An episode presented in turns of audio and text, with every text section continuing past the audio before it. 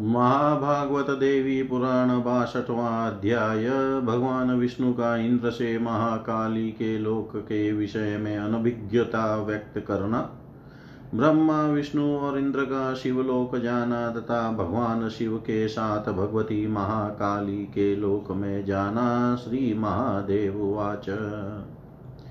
एवं भूत्वा कियत्कालं मौनी कमललोचन उवाच देवराजं तं मृदुवाक्येन नारद। श्रीभगवानुवाच, न मया ज्ञायते देवी कुत्रास्ते सा महेश्वरी महाकाली ब्रह्मरूपा विश्वरूपा सनातनी। यत्र तिष्ठति सा देवी जानीते तन्महेश्वर, तत्र गच महेशानं यथावृतं निवेदय।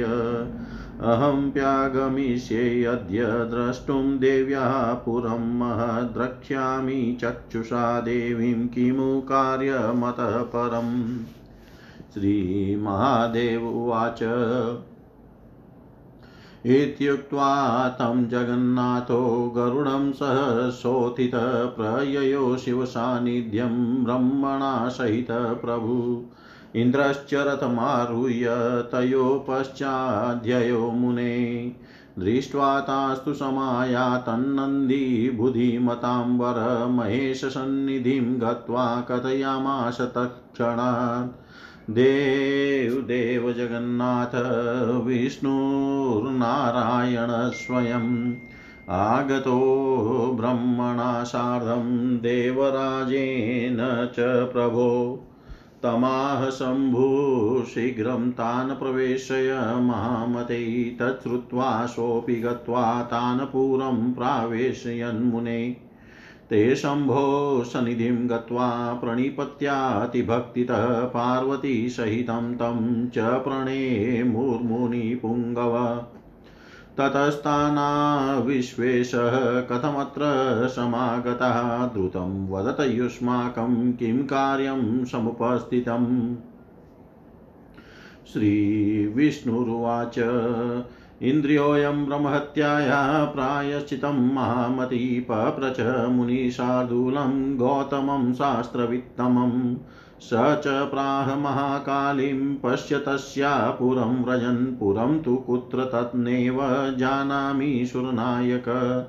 तच्छ्रुत्वा वचनं तस्य भ्रमणोऽन्तिकमागतः पप्रच्छ, तं पुरं देव्या कुत्र तन्मे वद प्रभो।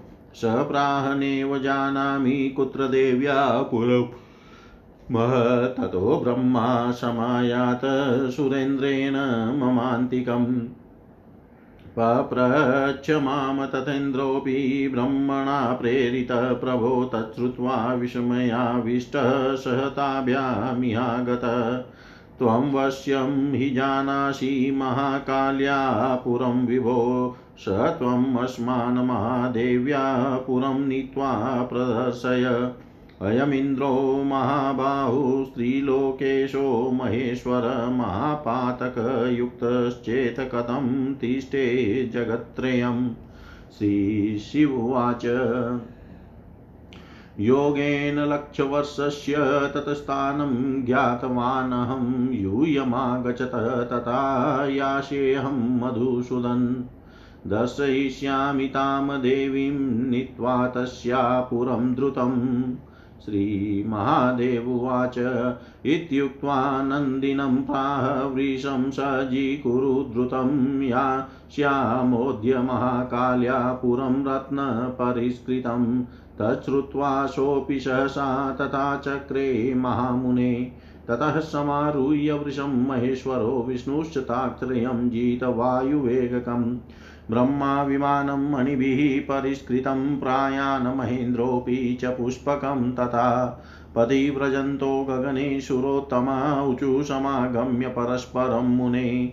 परात्परा शेव महामहेश्वरी श्रीकालिकाया न विद्यते परा। सृज्यत्यलं सेव जगन्महेश्वरी सम्पाति सर्वासु विपत्सु सा तथा अन्ते तथा संहरते च विश्वं निमितमात्रं तु वयं त्रयस्त्विति। एवं वदन्तो बहुधा सुरोत्तमा व्यतीत्यपन्थानमुपागमनमुने श्रीकालिकाया नगरं महामुने स्वर्णादिभिश्चित्रतमुद्भूतोत्तमम्। विलोकय सर्वत्र पुरन्दरस्तथा ब्रह्मा च विष्णुश्च बभूव विस्मितन्योन्यमुचु समुपेत्य मतपुरं दिगस्तु मन्ये च विनिर्मितं मुदा। एवं विलोकय नगरं जगदम्बिकाया ब्रह्मेन्द्रविष्णुगिरिशा परितो ब्रह्मन्तः। तस्तुश्चिरं सकलविस्मृता वाञ्छितार्था कोऽपि स्मरे नहि किमर्थमिहागता स्म। कोऽपि स्मरे नहि किमर्थमिहागता स्म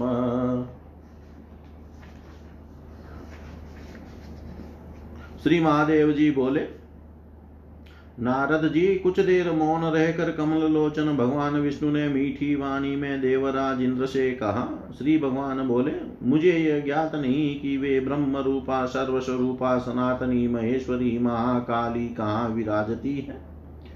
वे देवी जहाँ रहती है, उसे महेश्वर भगवान शिव जानते हैं। इसलिए उन्हीं महेश्वर के पास जाओ और उनसे पूरी बात निवेदित करो। मैं भी देवी के दिव्य लोक को देखने आऊँगा। इन नेत्रों से देवी के दर्शन होंगे, इससे बढ़कर और क्या कार्य होगा?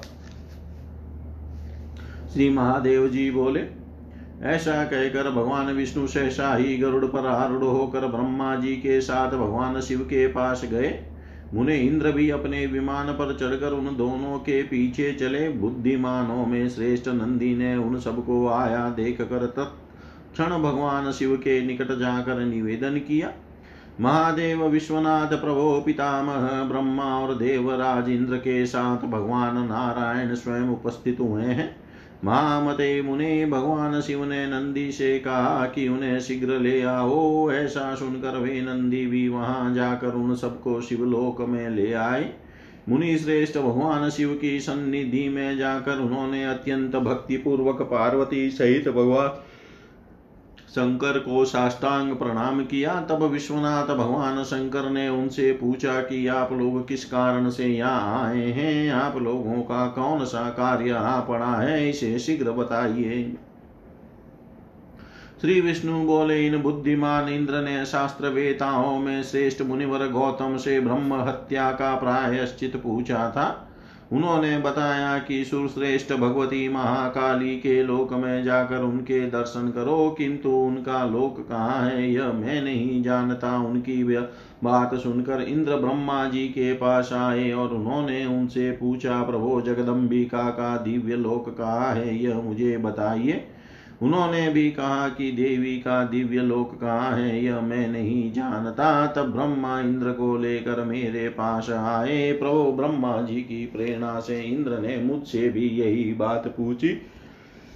यह सुनकर विस्मित हुआ, मैं उन दोनों को, दोनों के साथ यहाँ आया हूँ। विभो आप अवश्य ही महाकाली के दिव्य लोक को जानते हैं, इसलिए आप कृपा पूर्वक हम सबको महादेवी के पुर ले जाकर देवी के दर्शन कराइए। महेश्वरीय महाबाहु त्रिलोकेश इंद्र, यदि ब्रह्म हत्या के महापातक से युक्त रहेगा तो त्रिलोकी कैसी रहेगी? श्री शिव जी बोले, मधुसूदन, एक लाख वर्षों तक तपस्या करके मैंने उस स्थान का ज्ञान प्राप्त किया है। आप सभी मेरे साथ आए, मैं वहाँ ले चलूँगा। शीघ्र ही उनके लोक में पहुंचकर उन भगवती के दर्शन कराऊँगा। श्री महादेव जी बोले ऐसा कहकर भगवान शिव ने नंदी को शीघ्र वृषवाहन तैयार करने की आज्ञा दी और कहा कि हम सभी आज ही महाकाली के रत्न मंडित लोक को जाएँगे। माँ मुने यह सुनकर नंदी ने शीघ्र ही उस आज्ञा का पालन किया। तब महेश्वर शिव वृषवाहन पर आरूढ़ होकर भगवान विष्णु वायु से भी द्रुतगामी गरुड़ पर पितामह ब्रह्मा मुनि जटित विमान पर तथा इंद्र भी अपने पुष्पक विमान पर आरूढ़ होकर चले। मुने आकाश मार्ग से जाते हुए श्रेष्ठ देवों ने एकत्र होकर परस्पर वार्तालाप में ऐसा कहा कि वे ही महामहेश्वरी पराशक्ति है और श्री महाकाली से श्रेष्ठ कुछ भी नहीं। वे ही महेश्वरी इस जगत का सृजन करती है, सारी विपत्तियों से इसकी रक्षा करती है और अंत में इसका संहार भी करती है।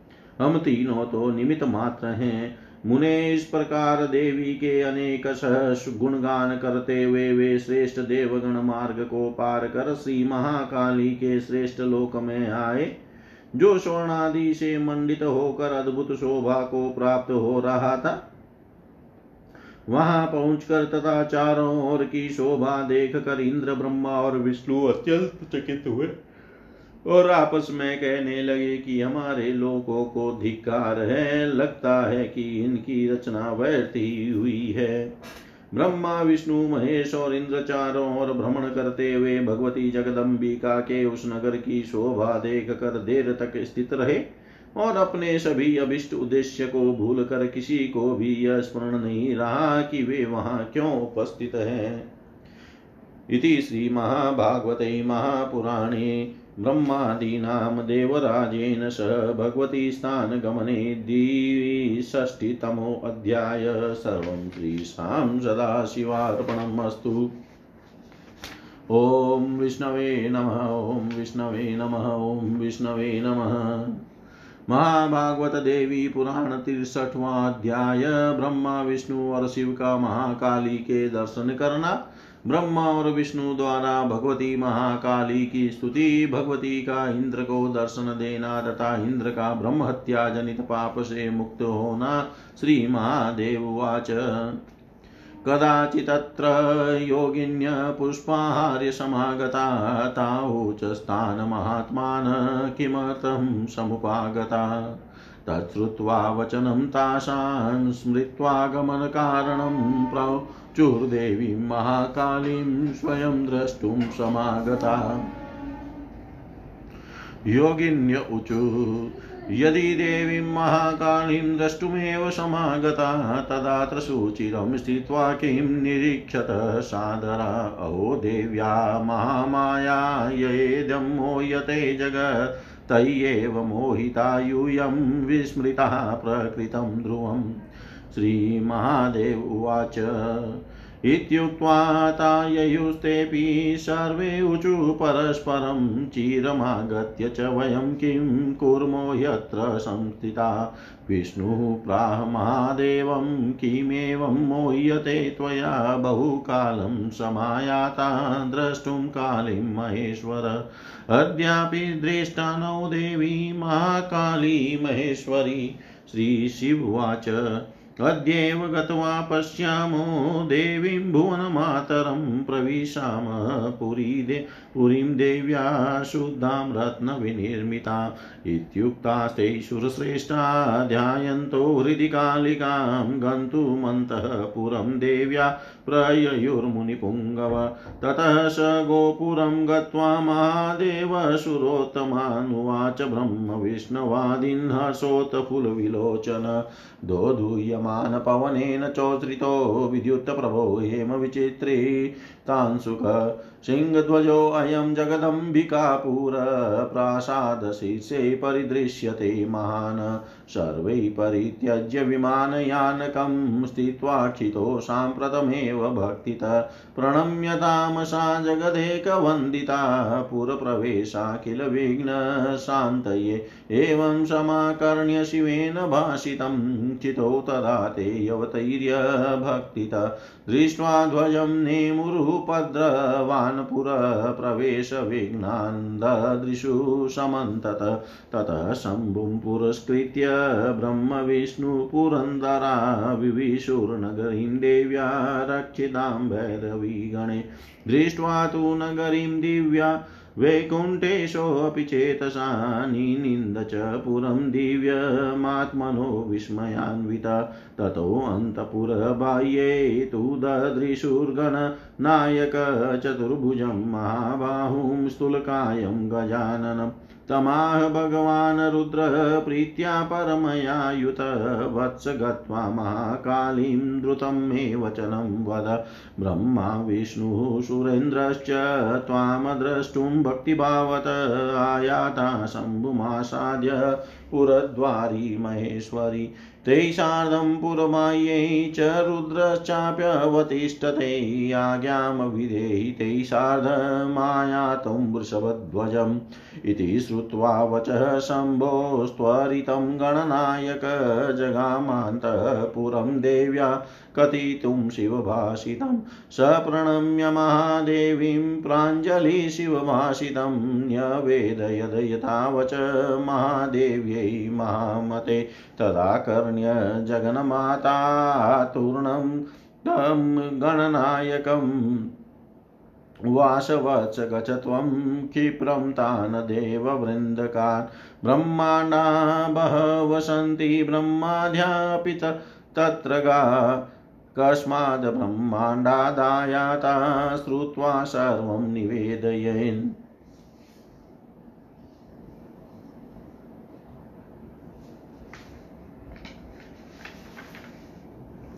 श्रुत्वा स वाक्यं गत्वा चापृच्छद्वै देवतागणान् ते ऊचु विस्मयाविष्टा न जाने अन्यान् सुरेश्वरान्। पुनर्गत्वा ब्रवीत्सोऽपि तैरुक्तं जगदम्बिकामुवाचानय विश्वेशं विष्णुं चात प्रजापति। ततः स समुपागत्य शिवविष्णुप्रजापतीनन्तःपुरं महादेव्या प्रापयामास नारद। इन्द्रस्थितः पुरे बाह्यो दुःखितो दिनमानस दृष्ट्वा तां परामाद्यां साक्षात् प्रकृतिरूपिणी महेशप्रमुखास्ते तु मन्दिरद्वारमुत्तमं सम्प्राप्य ददृशुर्देवीं रत्नसिंहासनोपरि प्रावासनां मुक्तकेशीं भीमनेत्रत्रयोज्ज्वलां चतुर्भुजां महाघोरां कोटिसूर्यसम्प्रभा रत्नोत्तं समूहेन ज्वलतकुण्डलमण्डिताम् ज्ञानेकरत्नो गभूषितां जलद्युतिं दिगम्बरीं भीं द्रष्टां विश्ववन्द्यैरपि स्तुतां। सर्वान्तः स्तामुतमस्तां मुण्डमाला विराजितां विजितां रत्नदण्डेन चामय चामरेण सखीगणे दुरीक्षां ते तदातीव कालानलसम्प्रवां दक्षपाशवे महादेव्या महाकालं सदाशिवम्। ददृशुर्भीमनेत्रास्यं जटामुकुटमण्डितं कपालखट्वं वाङ्गकरं मदघूर्णितलोचनं शशाङ्काङ्किं तमूर्धानं भिन्नाञ्जननिभं प्रभुं अनादिपुरुषं पूर्णं जगदन्तकरं परम् कोटिसूर्यप्रतीकाशं नागेन्द्रकृतभूषणं द्वीपी चर्माम्बरधरं चिताभस्मविभूषितम्। अत ते दण्डवद्भूमौ निपत्य जगदीश्वरं, प्रणेमु परमेशानं महाकालं च नारद। संस्तूय विविधैः स्तोत्रैर्वेदवेदाङ्गसम्भवे तस्मिन्नन्तरे शम्भुर्महाकालेन तेन वै एकत्वमनुसम्प्राय सहसा मुनिशतं ततो ब्रह्मा च विष्णुश्च न दृष्ट्वा तं सदाशिवम् चिन्तयामाशुतस्थौ तु क्व गतोऽसि महेश्वर, इन्द्रस्य दर्शनं देव्या भविष्यति न वा किमु? इति चिन्तयोत्वर्ष तयो सा जगदीश्वरी महाकालेन सहिता त्वदृश्या समभूत्क्षणात् तत्रैव संस्थिता काली महाकालश्च शङ्कर न तो तन्मायया मुग्धौ ददृशा ते महामुने। ततो ब्रह्मा च विष्णुश्च देव्या दर्शनकातरो कृताञ्जलिर्पुटो कालीं भक्त्या तुष्टुवतुर्मुने। ब्रह्मा विष्णुच्युतौ नमामि त्वा विश्वकर्त्रीपरेशीं नित्यामाद्यां सत्यविज्ञानरूपां, वाचातीतां निर्गुणां चातिसूक्ष्मां, ज्ञानातीतां, शुद्धविज्ञानगम्यां, पूर्णां, शुद्धां, विश्वरूपां, सुरूपां, देवीं वन्द्यां विश्ववन्द्यामपि त्वां, सर्वान्तस्तामुतमस्थानसंस्थां ईडे कालीं विश्वसम्पालयित्रीम्। मायातीतां माहिनीं वापि मायां भीमां श्यामां भीमनेत्रां सुरेशीं विद्यां सिद्धां सर्वभूताशयस्तां मीडे कालीं मिडे कालीं विश्वसंहारकर्त्रीम् नो ते रूपं वेति शीलं न धाम, नो वा ध्यानं नापि मन्त्रं महेशि। सत्तारूपे त्वां प्रपद्यै शरण्यै, विश्वाराध्यै सर्वलोकेकहेतुम् द्यौस्ते शेषं नाभिदेशो नभश्च चक्षुषि ते चन्द्रसूर्यानलास्ते उन्मेषास्ते सुप्रबोधो दिवा च रात्रिमातश्चक्षुषोस्ते निमेषम् वाक्यं देवा भूमिरेशानितं मम पादो गुल्मं जानुजङ्गस्त्वधस्ते। प्रीतिधर्मोऽधर्मकार्यं हि कोपसृष्टिर्बोधसंहरतिस्ते तु निद्रा। अग्निर्जीव्यः ब्राह्मणास्ते मुखाब्जं सन्ध्ये द्वे भ्रूयुगं विश्वमूर्ति श्वासो वायुर्बाहवो लोकपाला क्रीडा सृष्टिसंस्थितिः संहृतिस्ते। एवं भूतां देवी विश्वात्मिकां त्वां कालीं वंदे ब्रह्मविद्यास्वरूपा। मातः पूर्णे ब्रह्मविज्ञानगम्ये दुर्गे अपारे साररूपे प्रसीद श्रीमहादेववाच एवं ताभ्यां स्तुता काली प्रसन्ना मुनिशतं महाकालेन सहिता भूय सन्दर्शनं ददो। भूयश्च शङ्करस्तस्मान् महाकालशरीरत निसंसार महाबाहुरजतादृशं प्रभ स प्राह परमेशानीमिन्द्रौऽपि समुपागत। तां द्रष्टुं भक्तिभावेन पुरबाह्यो स्थितिस्तु स। आज्ञापय तमानीय त्वत्समीपं महेश्वरी दर्शयामि परामेता। मूर्तिं ते दिव्यलक्षणाम् इति शम्भो समाकर्ण्य वचनं जगदम्बिका उवाच तं महादेवं महाकालीं महामते। देव्युवाच यद्यानेतुं महादेव, देवराजं ममालये समीक्षसि तदेतत्त्वं कुरु कार्यं सुरोत्तम। तस्य भूतं महत्पापं दधीचैरस्ति सङ्ग्रहातनष्टं प्रायशो देवमतपुराद्बहिरागमात् अपरं विद्यते किञ्चित् तस्योपशमनाय तु अन्तर्गेहरज किञ्चिदेहि तस्मै महामते। ततो निर्धुतपाप स समायातु ममान्तिके सम्प्राप्स्यति च मे दृष्टिं दुर्लभामपि वासव। श्रीमहादेववाच इति काल्या समादिष्ट सोऽपि गत्वा महेश्वर अन्तर्गेह रजस्तस्मै दत्त्वा पुरमवेशयत्। तत इन्द्रः प्रविश्यान्तर्गेहं देव्या महामुने प्रणम्य पादे पादे तामनिपत्य धरणीतले।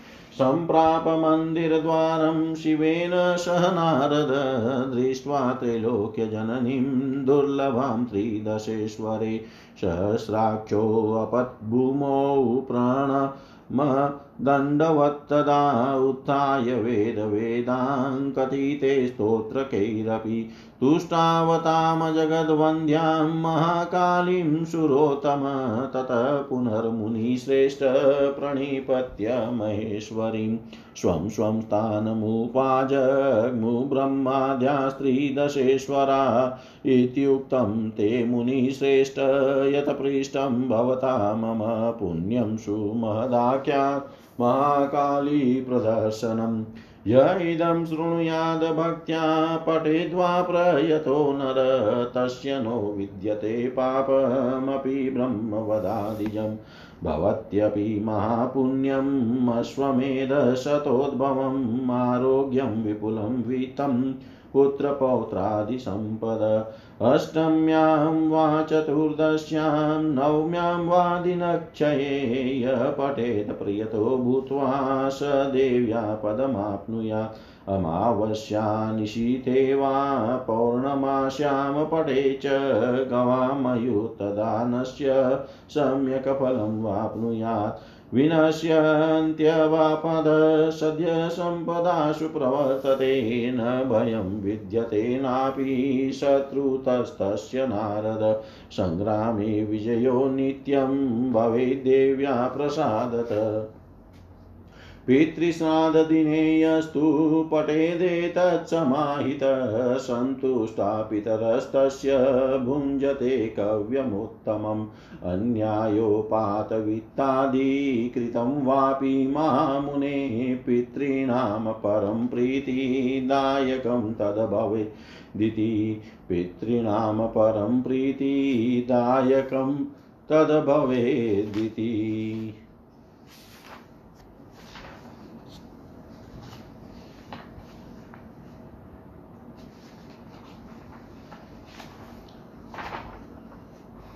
श्री महादेव जी बोले, कुछ समय बाद पुण्य पुष्प चुनने वाली योगिनियाँ वहाँ आई। उन्होंने उन महापुरुषों से पूछा कि आप किस कारण यहाँ आए हैं?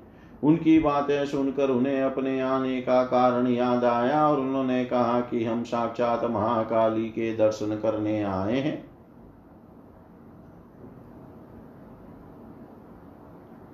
योगिनिया बोली, यदि आप लोग देवी महाकाली के दर्शन हेतु ही आए हैं तो यहाँ खड़े रहकर इतनी देर से आदर पूर्वक क्या देख रहे हैं? देवी की महामाया आश्चर्यजनक है, जिसने इस संसार को मोहित कर रखा है, उसी ने आप लोगों को भी मोहित किया है। आप अपने वर्तमान लक्ष्य को भूल गए हैं। श्री महादेव जी बोले, इतना कहकर वे सभी चली गई और सभी देवता परस्पर कहने लगे कि इतनी देर से यह आकर हम लोग खड़े खड़े क्या कर रहे हैं? भगवान विष्णु ने सदा शिव से कहा कि आपके द्वारा हम लोग इतनी देर से क्यों मोहित किए जा रहे हैं? महेश्वर, हम लोग तो भगवती महाकाली के दर्शनार्थ आए हुए हैं, किंतु उन महेश्वरी देवी महाकाली के अब तक दर्शन, अब तक भी दर्शन नहीं हुए। शिव, श्री शिव जी बोले, हम लोग आज ही चलकर जगन माता परमेश्वरी के दर्शन करेंगे और जगदम्बा के रत्न जटित पवित्र लोक में प्रवेश करेंगे। मुनि श्रेष्ठ भगवान शिव के इस प्रकार कहने पर वे श्रेष्ठ देवगण अपने हृदय में भगवती महाकाली का ध्यान करते हुए उनके दिव्य धाम के अंदर प्रवेश करने हेतु चल पड़े। तब नगर द्वार पर पहुंचकर हर्ष से प्रफुल्लित नेत्रों वाले भगवान शिव ने ब्रह्मा, विष्णु आदि उन श्रेष्ठ देव, देवों से कहा यह विद्युत प्रभा के समान प्रभा युक्त स्वर्ण खचित वस्त्र से बना हुआ अत्यंत उच्च विशाल तथा श्रेष्ठ सिंह ध्वज भगवती जगदम्बिका के प्रसाद शिखर पर पवन के द्वारा लहराता हुआ दिखाई दे रहा है। आप सब अपने विमानों और वाहनों से पृथ्वी पर उतरकर भक्ति पूर्वक उन जगत पूज्या भगवती को प्रणाम करें, जिससे इस नगर में प्रवेश करने में कोई विघ्न न हो। भगवान शिव की यह बात सुनकर उन सभी ने अपने वाहनों से धरातल पर उतर कर तथा ध्वज की ओर देख कर भक्ति पूर्वक प्रणाम किया। उन्होंने उस नगरी में प्रवेश को वर्जित करने वाले विघ्नों को भी चारों ओर देखा। तब भगवान शिव को आगे करके ब्रह्मा, विष्णु और इंद्र ने भैरवी गणों से रक्षित जगदम्बा की उस दिव्य नगरी में प्रवेश किया। उस दिव्य नगरी को देख कर वैकुंठपति भगवान विष्णु ने भी अपने मन में विस्मित होते हुए अपने दिव्य लोक की निंदा की। तब अंतपुर के द्वार पर ही उन्होंने महाबाहु स्थूल का ये चतुर्भुज गणनायक गजानन को देखा। भगवान रुद्र ने उस गणनायक से परम प्रीति पूर्वक कहा कि वत्स तुम शीघ्र जाकर महाकाली को इस प्रकार मेरा संदेश दो। महेश्वरी ब्रह्मा, विष्णु और इंद्र शिव के साथ भक्ति पूर्वक आपके दर्शन की इच्छा से नगर द्वार पर आए। उनके साथ रुद्र भी पुर के बाहर खड़े हैं। आप उन देवताओं के साथ वृषभ ध्वज रुद्र को अंदर आने की आज्ञा प्रदान करें। शिव के ये वचन सुनकर गणनायक शीघ्रता पूर्वक महादेवी के अंतपुर में शिव जी के संदेश को बताने चले गए। महामते उन्होंने महादेवी को हाथ जोड़कर प्रणाम करके भगवान शिव का संदेश उनसे यथावत निवेदित कर दिया। यह सुनकर जगन माता ने गणनायक से तुरंत कहा वत्स तुम शीघ्र उन देवताओं के पास जाओ और पता करके मुझे बताओ कि ये देवगण किस ब्रह्मांड से आए हैं। क्योंकि ब्रह्मांड तो अनेक है और वहाँ रहने वाले ब्रह्मादि भी अनेक हैं। यह सुनकर गणनायक ने देवगणों के पास जाकर उनसे पूछा, इस पर वे देवगण अत्यंत चकित होकर बोले कि हम तो किन्हीं अन्य देवेश्वरों को नहीं जानते।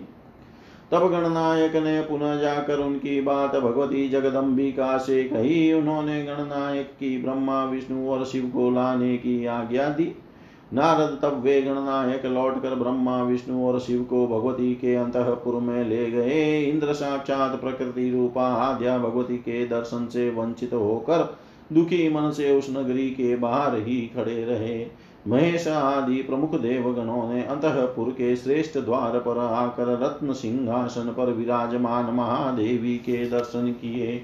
वे श्रेष्ठ आसन पर विराजमान थी। उनके केश पाश खुले हुए थे। उनकी तीन भयानक तेजस्विनी आँखें थी और वे चार भुजाओं से सुशोभित हो रही थी। कोटि सूर्य के समान उनकी प्रभा थी और वे अत्यंत भयावह थी। उन्होंने श्रेष्ठ रत्न समूहों से दे दीप्यमान कुंडल धारण कर रखे थे। वे अनेक बहुमूल्य रत्नों के आभूषणों से सुशोभित थी और मेघ के समान कांति वाली थी। विकराल दाढ़ों से युक्त वे दिगंबर स्वरूप में विराजमान थी तथा विश्ववंद्य देवगण उनकी स्तुति कर रहे थे। सभी में विद्यमान रहने वाली तथा उत्तम लोक में निवास करने वाली मुंडमाला से सुशोभित उन जगदम्बा की सेवा में सखिया रत्न जटित दंड वाले चवर डुला रही थी उसी समय उन नित्री देवों ने कठिनाई पूर्वक जिनका दर्शन संभव था, और जो कालाग्नि के समान तेजस्वनी थी उन महादेवी की दाहिनी और स्थित महाकाल सदाशिव को देखा। उनके नेत्र और मुख भय उत्पन्न करने वाले थे, वे जटा मुकुट से सुशोभित थे और उन्होंने हाथ में कपाल और खटवांग धारण कर रखा था एवं उनकी आँखें मद से घूम रही थी। उनके मस्तक पर अर्धचंद्र सुशोभित था। उनकी आभा कजल के समान कृष्ण वर्ण की थी। ऐसे अनादि पुरुष लोक संहारक कोटि सूर्य के समान आभा से युक्त सर्प का आभूषण धारण किए, व्याघ्र चर्म को धारण करने वाले और चिता भस्म से विभूषित परमेश्वर का उन्होंने दर्शन किया। नारद जी तब उन त्रिदेवों ने वेद वर्णित विविध स्तोत्रों से स्तुति करके भूमि पर दंडवत गिरकर जगदीश्वरी महादेवी और परमेश्वर महाकाल को प्रणाम किया। मुनिवर इसी बीच शिव जी सहसा उन महाकाल के साथ एकाकार हो गए। तब ब्रह्मा और विष्णु ने सदा शिव को न देख कर यह विचार किया कि महेश्वर शिव कहाँ चले गए। उन्हें यह भी चिंता हुई कि इंद्र को देवी के दर्शन होंगे अथवा नहीं। वत्स वे दोनों इस प्रकार चिंता कर ही रहे थे कि वे जगदीश्वरी महादेवी महाकाल के साथ उसी क्षण अदृश्य हो गई। महामुने यद्यपि महाकाली और महाकाल शंकर वहाँ उपस्थित थे, किंतु देवी की माया से प्रभावित ब्रह्मा और विष्णु उनको नहीं देख रहे थे। मुने तब ब्रह्मा और विष्णु देवी के दर्शन के लिए व्याकुल होकर हाथ जोड़कर भक्ति पूर्वक महाकाली की स्तुति करने लगे। ब्रह्मा और विष्णु बोले सर्व सृष्टिकारिणी परमेश्वरी, सत्य विज्ञान रूपा नित्याद्या शक्ति आपको हम प्रणाम करते हैं। आप वाणी से परे हैं, निर्गुण और अति सूक्ष्म है, ज्ञान से परे और शुद्ध विज्ञान से प्राप्य है। आप पूर्णा, शुद्धा विश्व रूपा सुरूपा, वंदनिया तथा विश्व वंद्या है। आप सबके अंतकरण में वास करती है, एवं सारे संसार का पालन करती है। दिव्य स्थान निवासिनी, आप भगवती महाकाली को हमारा प्रणाम है। महामाया स्वरूपा, आप मायामयी तथा माया से अतीत है। आप भीषण श्याम, वर्ण वाली, भयंकर नेत्रों वाली परमेश्वरी है। आप सिद्धियों से संपन्न विद्या स्वरूपा समस्त प्राणियों के हृदय प्रदेश में निवास करने वाली तथा सृष्टि का संहार करने वाली है। आप महाकाली को हमारा नमस्कार है, महेश्वरी, हम आपके रूप सी दिव्य धाम ध्यान अथवा मंत्र को नहीं जानते। शरण्ये विश्वाराध्य हम सारी सृष्टि की कारणभूता और सत्ता स्वरूपा आपकी शरण में है। माता द्युलोक आपका सिर है नवो मंडल आपका नाभि प्रदेश है चंद्र सूर्य और अग्नि आपके त्रिनेत्र हैं आपका जगना ही सृष्टि के लिए दिन और जागरण का हेतु है, एवं आपका आँखें, मूंद लेना ही सृष्टि के लिए रात्रि है। देवता आपकी वाणी है, यह पृथ्वी आपका नितम प्रदेश तथा पाताल आदि नीचे के भाग आपके जंगा, जानु, गुल्फ और चरण है। धर्म आपकी प्रसन्नता और धर्म कार्य आपके कोप के लिए है। आपका जागरण ही इस संसार की सृष्टि है और आपकी निंद्रा ही इसका प्रलय है। अग्नि आपकी जीव्या है, ब्राह्मण आपके मुख कमल है, दोनों संध्याएँ आपकी दोनों भ्रुगुटिया हैं, आप विश्व रूपा है, वायु आपका श्वास है, लोकपाल आपके बाहु हैं, और इस संसार की सृष्टि स्थिति तथा संहार आपकी लीला है। पूर्णे ऐसी सर्वस्वरूप आप महाकाली को हमारा प्रणाम है। आप ब्रह्म विद्या स्वरूपा है। ब्रह्म विज्ञान से ही आपके प्रति प्रा, आपकी प्राप्ति संभव है। सर्वसार रूपा अनंत स्वरूपिणी माता दुर्गे आप हम हम पर प्रसन्न हो। श्री महादेव जी बोले, मुनि श्रेष्ठ, इस प्रकार उन दोनों के स्तुति करने पर भगवती महाकाली प्रसन्न हुई और उन्होंने महाकाल के साथ पुनः, साथ उन्हें पुनः दर्शन दिया। महाबालु, महाबाहु, भगवान शंकर भी महाकाल के उस शरीर से पुनः बाहर निकल कर रजत पर्वत के समान आभा से युक्त हो, सुशोभित तो होने लगे। उन्होंने जगदम्बा से कहा कि, इंद्र भी भक्ति भाव से आपके दर्शन हेतु आए और नगर के बाहर प्रतीक्षा में खड़े हैं। महेश्वरी, आप आज्ञा दें तो आपके पास लाकर आपके इस दिव्य लक्षणों से संपन्न श्रेष्ठ विग्रह के उन्हें दर्शन करा दें। महामते भगवान शंकर के ये वचन सुकर सुनकर जगदम्बिका महाकाली ने महादेव से कहा, देवी बोली महादेव, यदि आप देवराज इंद्र को मेरे दिव्य लोक में लाना चाहते हैं तो सुश्रेष्ठ आप ऐसा करें। देव दधीची की हड्डियाँ ग्रहण करने का उसका जो ब्रह्म हत्या रूपी महापाप था, वह तो मेरे धाम के बाहर आने से ही प्राय नष्ट हो गया है। महामते, जो कुछ बचा है उसके शमन के लिए मेरे इस अंतग्रह के थोड़े से रजकण उन्हें दे दें। तदनंतर पाप रहित हुआ इंद्र जब मेरे समीप आएगा तब मेरे दुर्लभ दर्शन उसे प्राप्त हो सकेंगे। श्री महादेव जी बोले, महाकाली से इस प्रकार आदेश पाकर महेश्वर शिव ने वहाँ जाकर महादेवी के अंतपुर की रज इंद्र को देकर उसे दिव्य लोक में प्रवेश कराया। महामुने इंद्र ने महादेवी के अंतपुर में प्रवेश करके पद पद पर पृथ्वी तल पर गिर कर जगदम्बिका के चरणों में प्रणाम किया। नारद जी, इंद्र भगवान सदा शिव के साथ भगवती के भवन में द्वार पर आए और उन्होंने देव दुर्लभ त्रैलोक्य जननी को देख कर भूमि पर दंड की भांति गिर कर उन्हें प्रणाम किया। तत्पश्चात सुरश्रेष्ठ इंद्र ने उठकर वेद शास्त्रों में वर्णित स्त्रोत्रों से उन जगदम जगद वंद्या महाकाली का स्तवन किया। तत्पश्चात मुनि श्रेष्ठ महेश्वरी को पुनः प्रणाम करके ब्रह्मादि श्रेष्ठ देवगण अपने अपने लोक को चले गए। मुनि श्रेष्ठ आपने मुझसे जो पूछा था, वह महाकाली के दिव्य दर्शन का अत्यंत पुण्यमय आख्यान मैंने आपसे बताया। जो मनुष्य भक्ति के साथ प्रयत्न पूर्वक इस आख्यान को पाठ अथवा आख्यान का पाठ तथा अथवा श्रवण करता है, उसके ब्रह्म हत्या जनित पाप नहीं रहते हैं।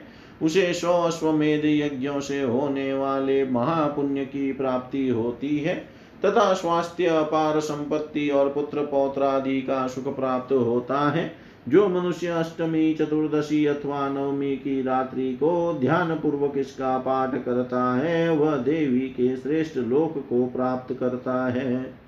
अमावस्या की अर्धरात्रि में तथा पूर्णिमा का जो इसका पाठ करता है, उसे दस हज़ार गायों के दान का पुण्य फल प्राप्त होता है। नारद जी उसके संकट तुरंत नष्ट हो जाते हैं और शीघ्र ही उसकी उन्नति का मार्ग प्रशस्त होता है।